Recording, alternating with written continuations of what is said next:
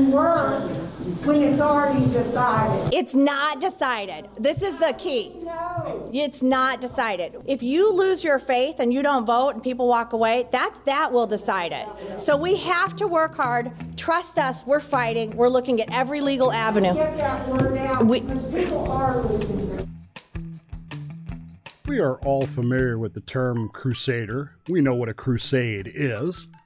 And it's something that in our lexicon we accept and we understand, even though we really don't, because we relate it back to the Holy Crusades in the Holy Land.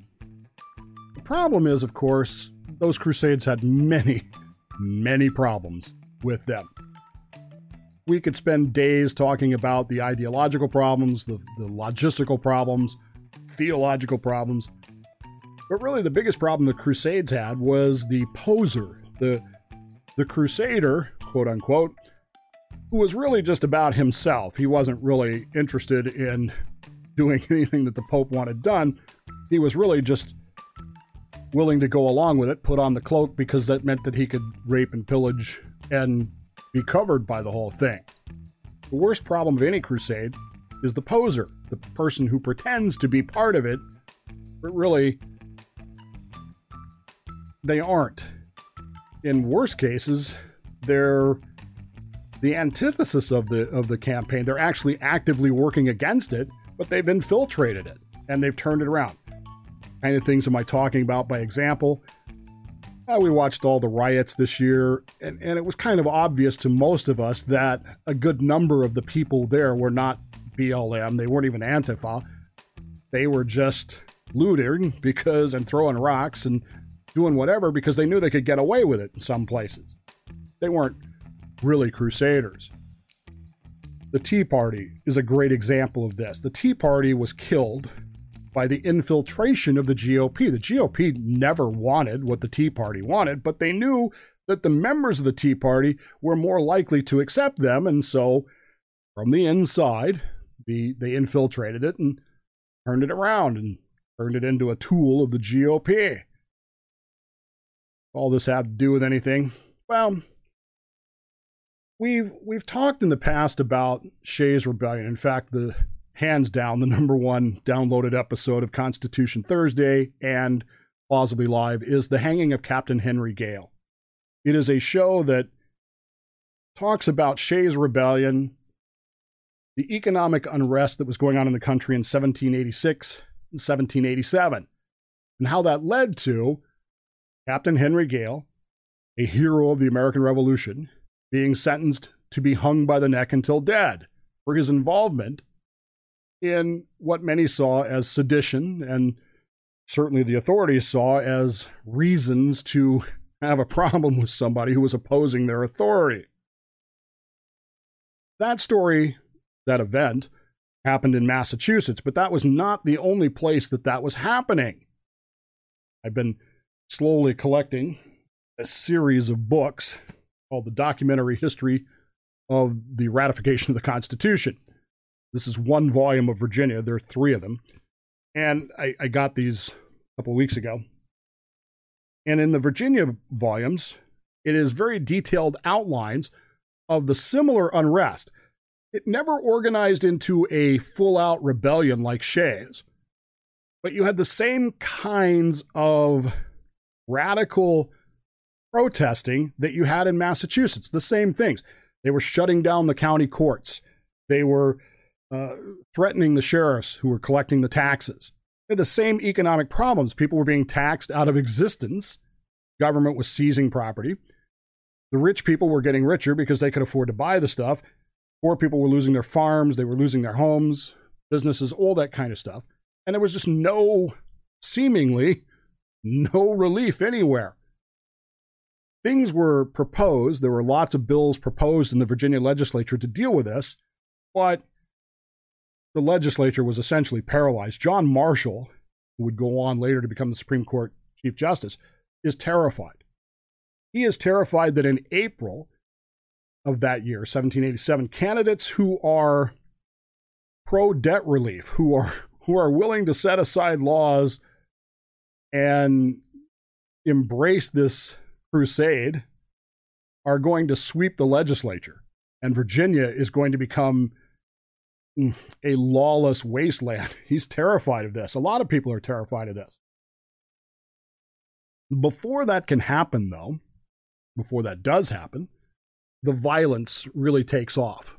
And that's probably why they didn't win the elections, because the violence really turned people off. Not unlike Don Lemon going on television and saying, hey, you rioters, you're hurting Joe Biden's campaign. In the same way, these riots sort of hurt the campaigns of those who were trying to help them. Well, courthouses were being attacked, jails were being attacked.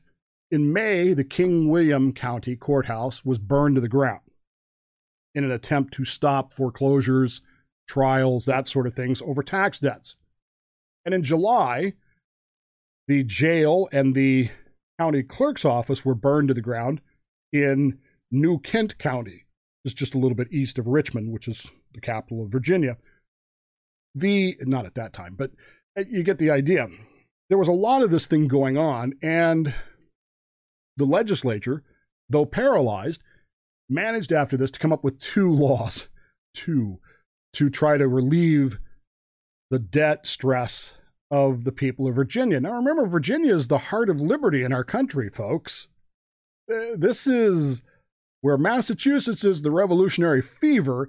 It's Virginia where these ideas are really pounded out and really presented to people in a cogent and, and exciting way. The legislature comes up with two ideas. Ready? The first one is what they call an execution delay. It's not what it sounds like, but what it means is if we have seized a property or we've we've impounded a property or whatever, we won't actually sell it if the bid prices aren't at least 75% of the appraised value for a year. We won't sell it. So we're going to seize your property, Dave. But for some reason, we're not getting the bids that we want to pay off your debt with this. So we'll hold on to it for a year. You keep working. You keep you keep doing what you're doing here on your farm until a year from now. And if we still haven't paid it off, then then we'll sell your property then. Gee, thanks. You can almost hear them say. The second thing they did was they started accepting tobacco as payment for taxes and debts, ta- uh, debt, tax debts. Woohoo! so you're going to take my cash crop, the only thing I actually have to sell, and then you're going to sell it and keep the money. Thanks. That helps a lot. In the New Kent County burning, though, there was there was a lot of concern. There's a lot of considerations here. And this happens in July, and it's a tragedy to this day, this New Kent County clerk office being burnt. It is unknown, but we guesstimate, historians guesstimate, that we literally lost hundreds, if not thousands upon thousands, of documents that historians would love to have today. Gone in the burning down of this county clerk's office, and the jail was burnt too. So, was this a part of the protest? Was this, I mean, it seems like it is. It fits in with everything else that's going on. You know, you got all this unrest and protest, you got other county courts off courthouses being attacked, you've got sheriffs being threatened, jails being disabled, and this one gets burned to the ground. Is it all part of the protest? We don't know. Well, we don't know right at the moment, we don't know. What we do know is that shortly before the jail was burned, clerk's office was burned, full of those records. we know that the childhood friend of John Parke Custis, that name sound familiar? Should. Custis is Martha Custis' first husband's name. Uh, Martha would go on to marry George Washington after her husband died, and her son, John Parke Custis, would become the stepson and somewhat aide de camp to General George Washington during the Revolutionary War. In fact, he will pass away one month after the victory at Yorktown. He contracts dysentery or some other disease and passes away. Very young age, by the way. But he is Washington's son, and one of his best friends is a kid by the name of John Parker Posey. John Parker Posey is not Washington's son. He's not from a wealthy family or anything like that, but he is well friended by Custis and even George Washington. He is considered very trustworthy. In fact, as he grows and ages, he doesn't go to serve in the Revolutionary War, but he is allowed by Custis to become the caretaker of his own properties, and even General Washington uses Posey as sort of a fill in business manager on, on occasion. He handles business for General Washington. That's the kind of person we're talking about here. He grows in stature, he grows in ability. He's eventually appointed a justice of the peace, which is a little different than it would be today, but basically it's a justice ship in the area. And he is well on his way to becoming a successful businessman, a successful person in the state of Virginia, and that's, you know, in that next generation of leaders. He's well regarded, well thought of, and we have the letters from him and Custis and Washington. He's well regarded by them. But in 1781, after Posey is appointed as a justice of the peace, in November of 1781, Custis dies. And something in Posey's head just snaps. Nobody really knows what, nobody really knows why. We do know that uh, that Custis's estate, Pat the lawyer would lecture him because he died without a, a he died without a will, and his estate, which is huge, by the way, uh, part of it today is covered by the Ronald Reagan National Airport, Washington National Airport. Um, it's a complete and utter mess. I mean, it is a disaster. Now, Posey wasn't in charge of that. He was a caretaker of the property, but he certainly would have been aware of the fact that the, the estate was just a disaster. And at some point in early 1786, 87, Posey is accused of embezzling from the accounts of, of the now deceased Custer, Custis, who, whose estate is a mess. We have no real way of knowing if he did or not. He's accused of it, but the problem is all the records were just a disaster. They were a mess. And so, did he do it? Did he not do it? We don't know. But it started this downward spiral for Posey, who ends up losing his job as the caretaker of the Custis property because of this. He's, you know, look, dude, we just don't want you around here anymore. Okay. Some months after that, he is desperate for something. Uh, nobody really knows what. He breaks into the Custis property and steals a cow. Now, this is the 1780s instead of the 1880s. In the 1880s, cow rustling would be a hanging offense in these parts, but in the 1780s, for some reason, cow rustling, not that big of a deal. He's convicted of it, serves a month in jail, and he loses that justice of the peace job that he had. A few weeks later, he's arrested again for fraud. He's destroying documents this raising any alarms with anybody? He's destroying documents. And in the process of being arrested for that, he manages to assault the sheriff, for which he is sent to the New Kent County Jail, sentenced to another month in prison. At some point, he breaks out of the jail. Exactly when, but we know he breaks out of the jail. And in the process of this, Posey meets up with an, uh, an associate of his who he convinces to go with him.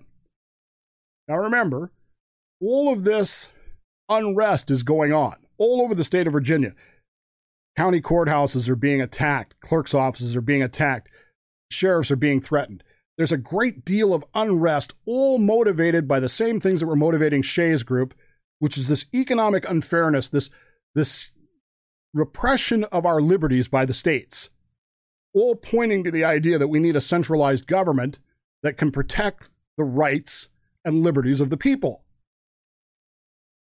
In that background, as I told you, the new Kent County Clerk's office is, is burned to the ground with thousands upon thousands of documents in it. Did you catch that? The jail is also burned to the ground. And there's a great deal of confusion and question. Is this all part of the protest? Oh, these protesters are just getting out of hand. Now they're now they're you know burning up document. Uh, hmm. And to the law and order Virginians, the rank and file law and order Virginian, this is becoming unacceptable. Now, it would have been easy to make that conclusion that this was all part of the protest. It would have been easy to come to that conclusion that whoever did this did it as part of the ongoing unrest in the country, all across the country. Shays Rebellion, now here in Virginia.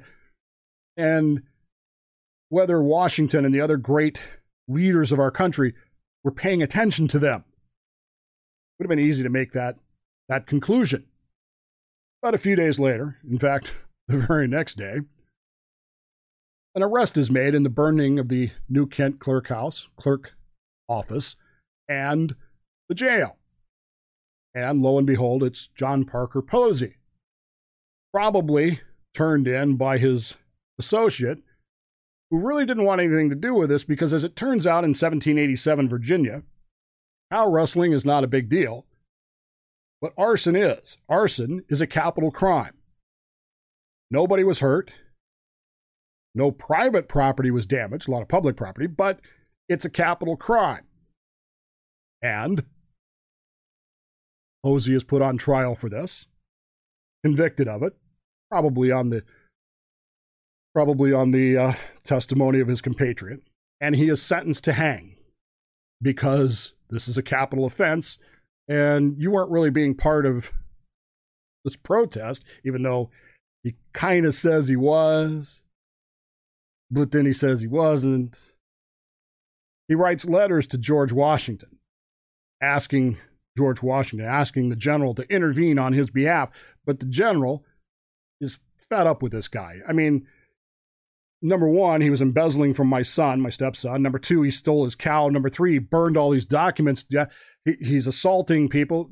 This is not what Virginians do.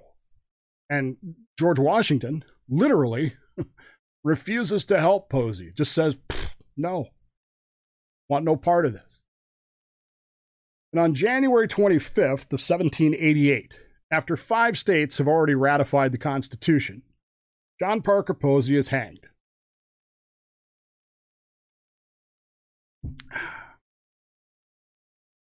The truth is that John Parker Posey was not a revolutionary. He was not a protester. He was not pure in motivation. He was a criminal who tried to use that unrest as cover for his own activities, which were probably aimed at destroying evidence of his crimes.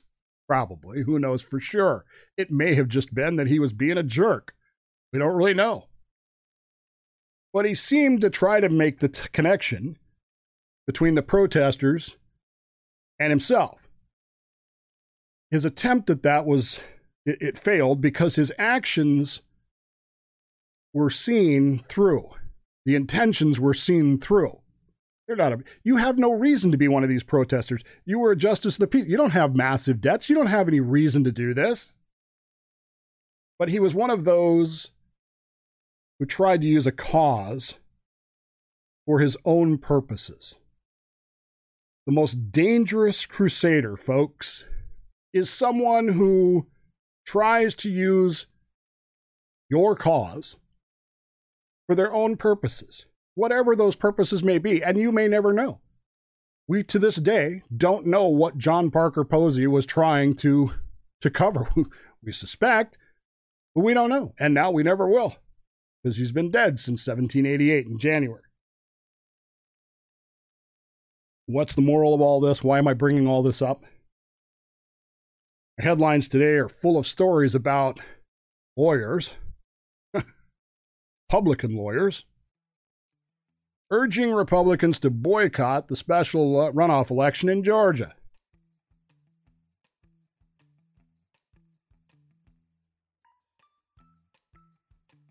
I, my first reaction to that was this can't be real. This, this there's no way in hell anybody would actually do that. But as it turned out, it was true. And there were Republican lawyers down there urging Republicans to boycott the election. And essentially, well, you know what happens if, if the Republicans don't maintain those two seats, right? Which they were, up until the other day, expected to do. The question you got to ask yourself, my friends, is why are they doing this? Oh, I know what they're telling you. I know what they're saying. I know the words that are coming out of their mouth. I even know why you think they're saying that. But what are they really doing? What's their real goal? What's their real purpose here? Because are they really on your crusade? Or are they just wearing your uniform? Are you going to be the person who follows them? Or are you going to rid your crusade of the phony faithful who will harm your cause? You better decide quick. I got a feeling they get their way. Maybe they were never really working for you for the first place, were they?